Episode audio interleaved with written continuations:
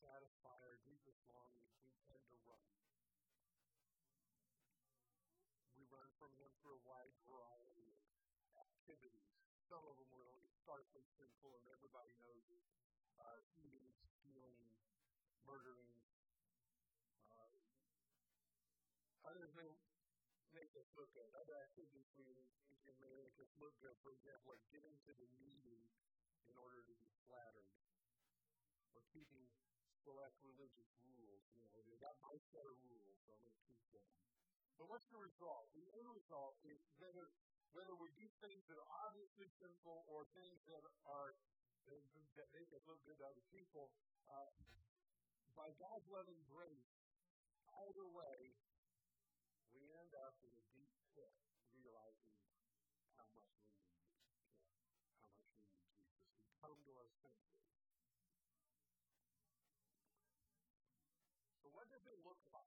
What does it look like when a human being doesn't run anymore, but allows the Holy Spirit to fill them? Jesus' life reveals the answer. The hound of heaven hunts through Jesus day in and day out, all through his life. While others wanted to determine uh, who's in and who's out, Jesus declares by his words and his actions that loving people trumps locating people or labeling them based on our religious rules. I want to give you three examples this morning that found in Mark chapter 2. Mark chapter 2, starting verse 18. We're going to read through chapter 3, verse 6. Mark chapter 2, verse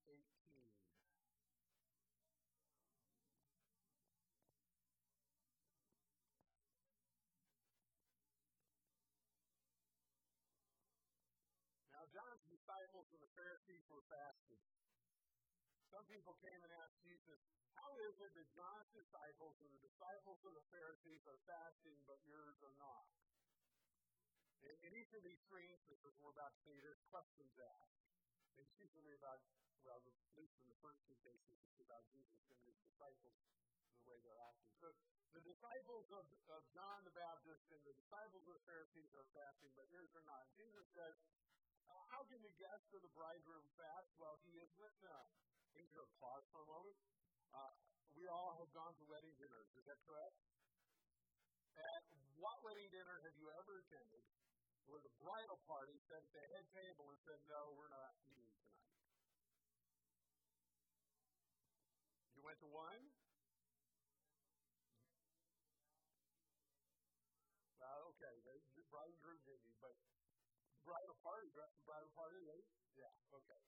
So,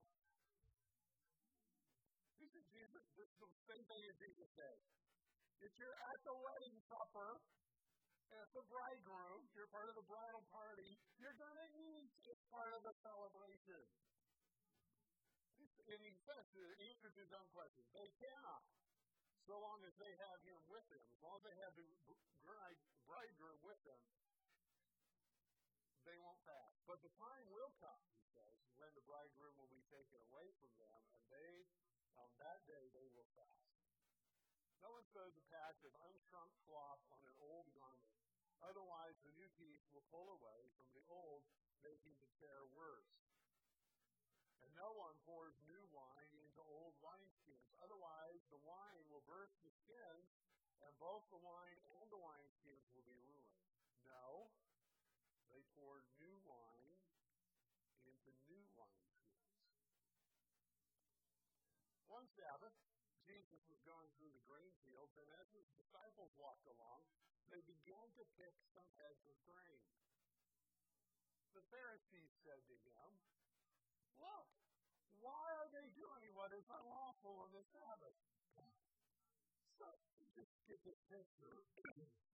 They're picking off little heads of wheat and pulling the seeds out for a snack. They're working up a sweat, I'm certain. Never mind. Sar- sarcasm. Sorry. So then, why are they doing what's unlawful on the Sabbath? Why are they working on the Sabbath? And he answered, Have you never read what David did when he and his companions were hungry and in need? In the days of Abiathar, the high priest, he entered the house of God and ate the consecrated bread which is lawful only for priests to eat.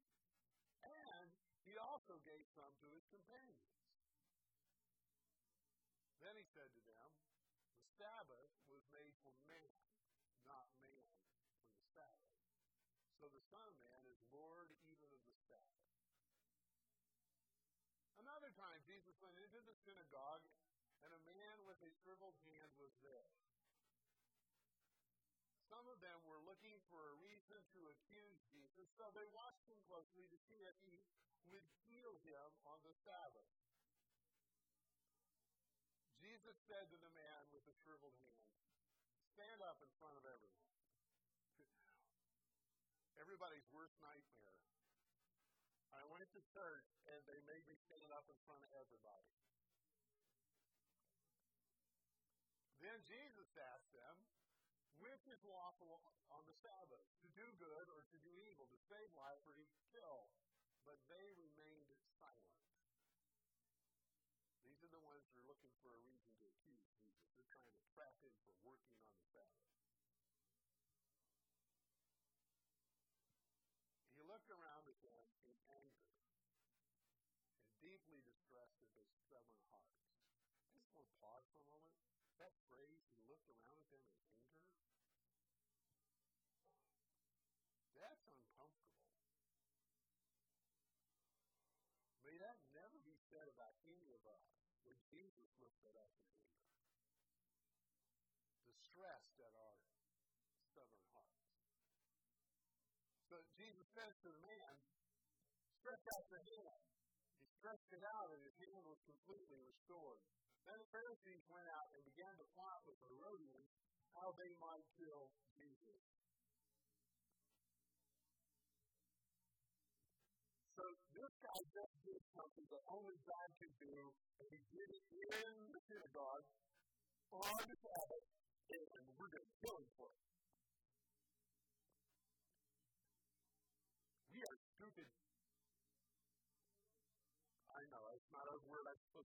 To use. If I say that, you although people aren't in here, I almost say. So we what they stupid, right? But as human beings, we are, I call it moral dementia. Where we, we our, our thinking just gets really messed up. And that's where these people were. They were looking at Jesus doing something only God could do in God's house on God's day, and they're going to kill them for it. Instead of trying to put the pieces together, how can a guy do what only God can do? They're going, how can we kill him? Here's a sermon in two sentences. Thought I'd break up the pattern a little bit today. The hound of heaven hunts not for perfect people. The hound of heaven hunts for broken people he can perfect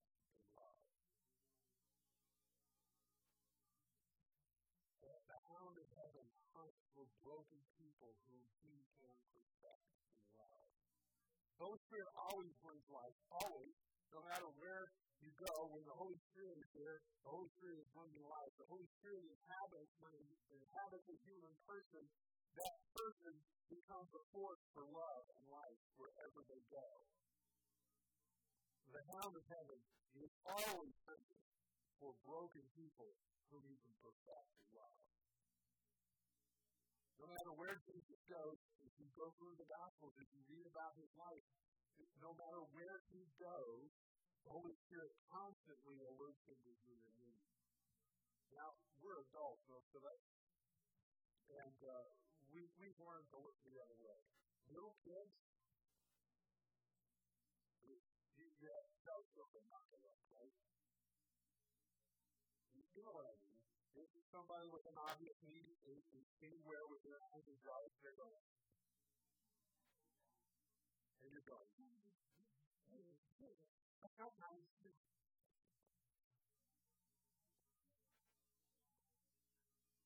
Why do we look away? Why? Now, you know, part of it is it's not like Sarah, my mother would have told me that, but there's other things. There's another reason. I think it goes a little deeper. Because if we really see, we're afraid we're going to be responsible to do something. We're going to be responsible for their needs. But we don't see them.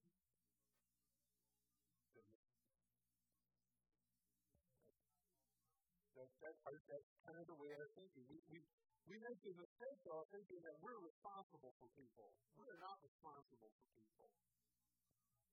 We're, can not carry that burden, and, and we protect ourselves. But what would happen instead of feeling responsible for them?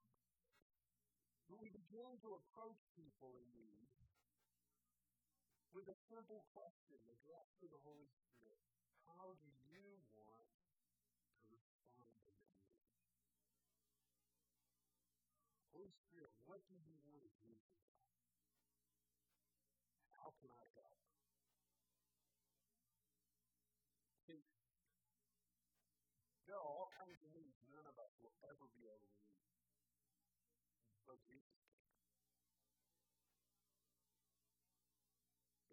just be the one who says to that person, stretch out your hand.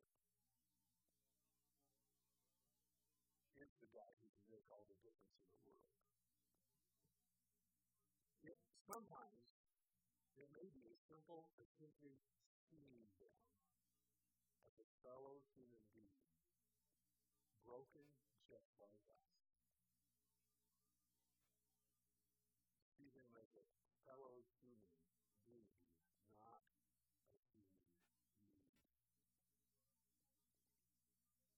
The hound of hunts for broken people who be perfect in love. He never stops. So what prevents us? What else prevents us from experiencing and receiving love? For us personally, for, and for us, and for us as a congregation. One of the things that is, I have observed is that wrong questions hold us in their orbit, like gravity of Earth holds We ask the wrong questions. I have this, I heard that no matter surely you figured this out too, but it took me a while though. It's really obvious. No matter how great answer we come up with to the wrong question, it's still the wrong answer.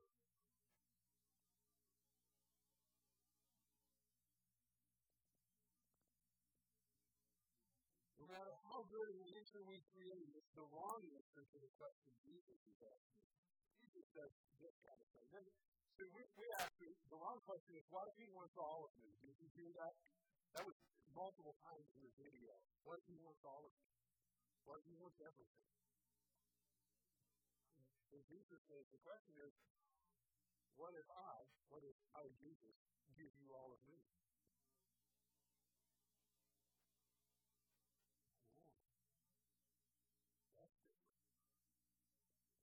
No matter what I come up, answer I come up with that first question, he doesn't have anywhere close to the second question. He wants to give himself to me. Well, wrong question, how can I keep my life the way I want it? Jesus says, well, what if the source of life, of all life, starts with you?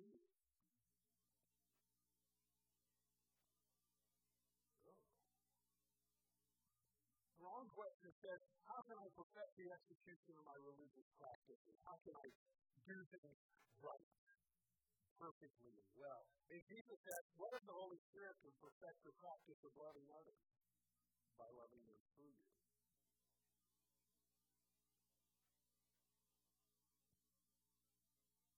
The wrong question, who's in and who's out?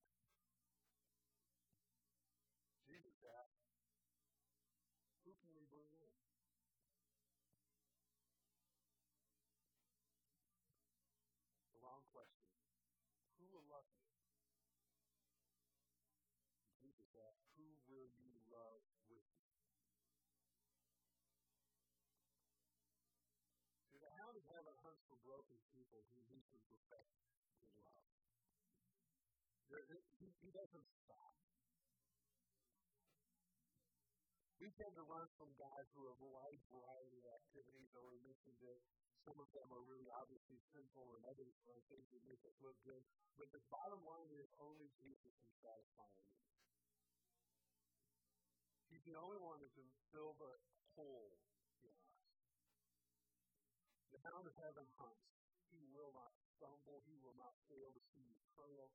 He will not stop pursuing you until you stop running and allow him to permeate your life with his love. And then he's going to pursue others too.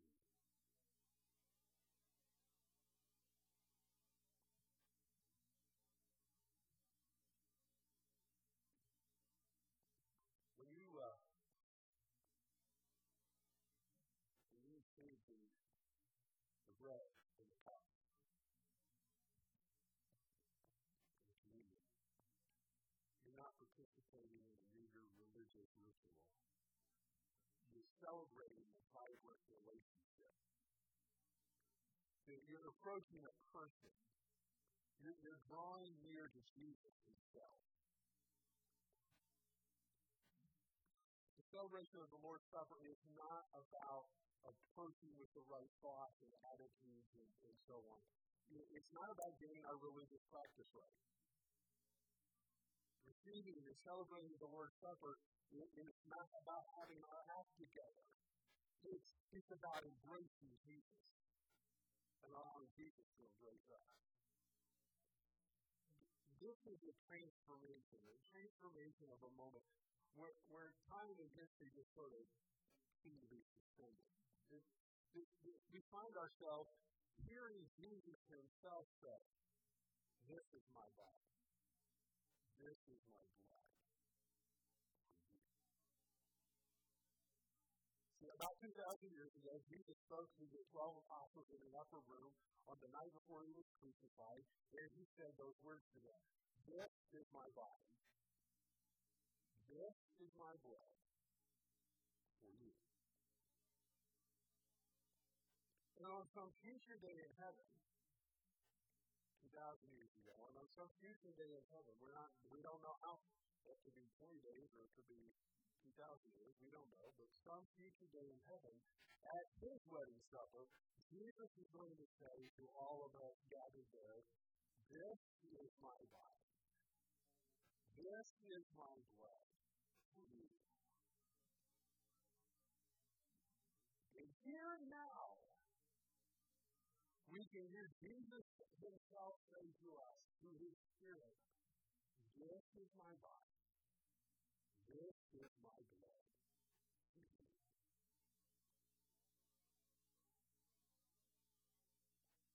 You're receiving the cup, the blood and the cup of Jesus himself.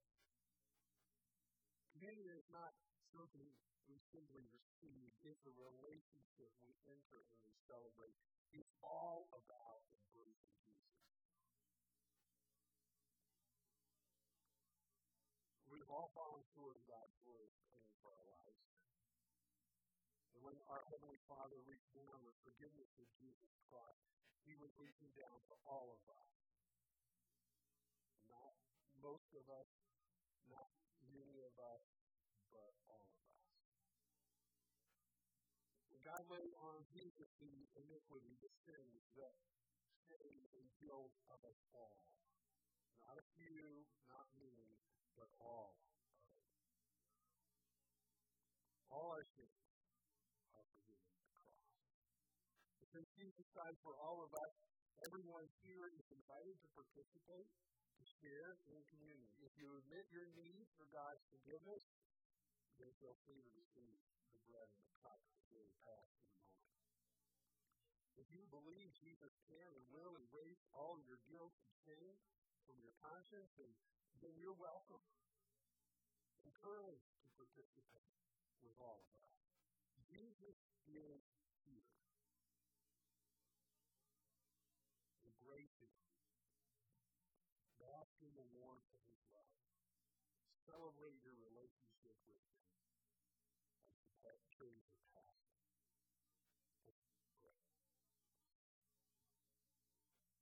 Heavenly Father, is right for us to sing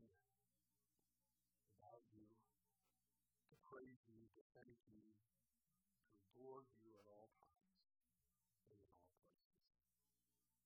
You brought us into being, created us out of nothing, made us in your image. When we fell into sin and rebelled against you, you raised us up again. You have never stopped doing everything possible to lead us back into your family, into heaven, us part of your kingdom. Lord Jesus, most of us, maybe all of us, know with ourselves that you are here. But we ask you to reveal your presence to us as we share this cup and this blood. Open our spirits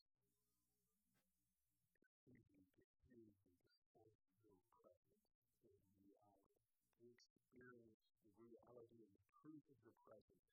Fill our hearts with your love. Meet us now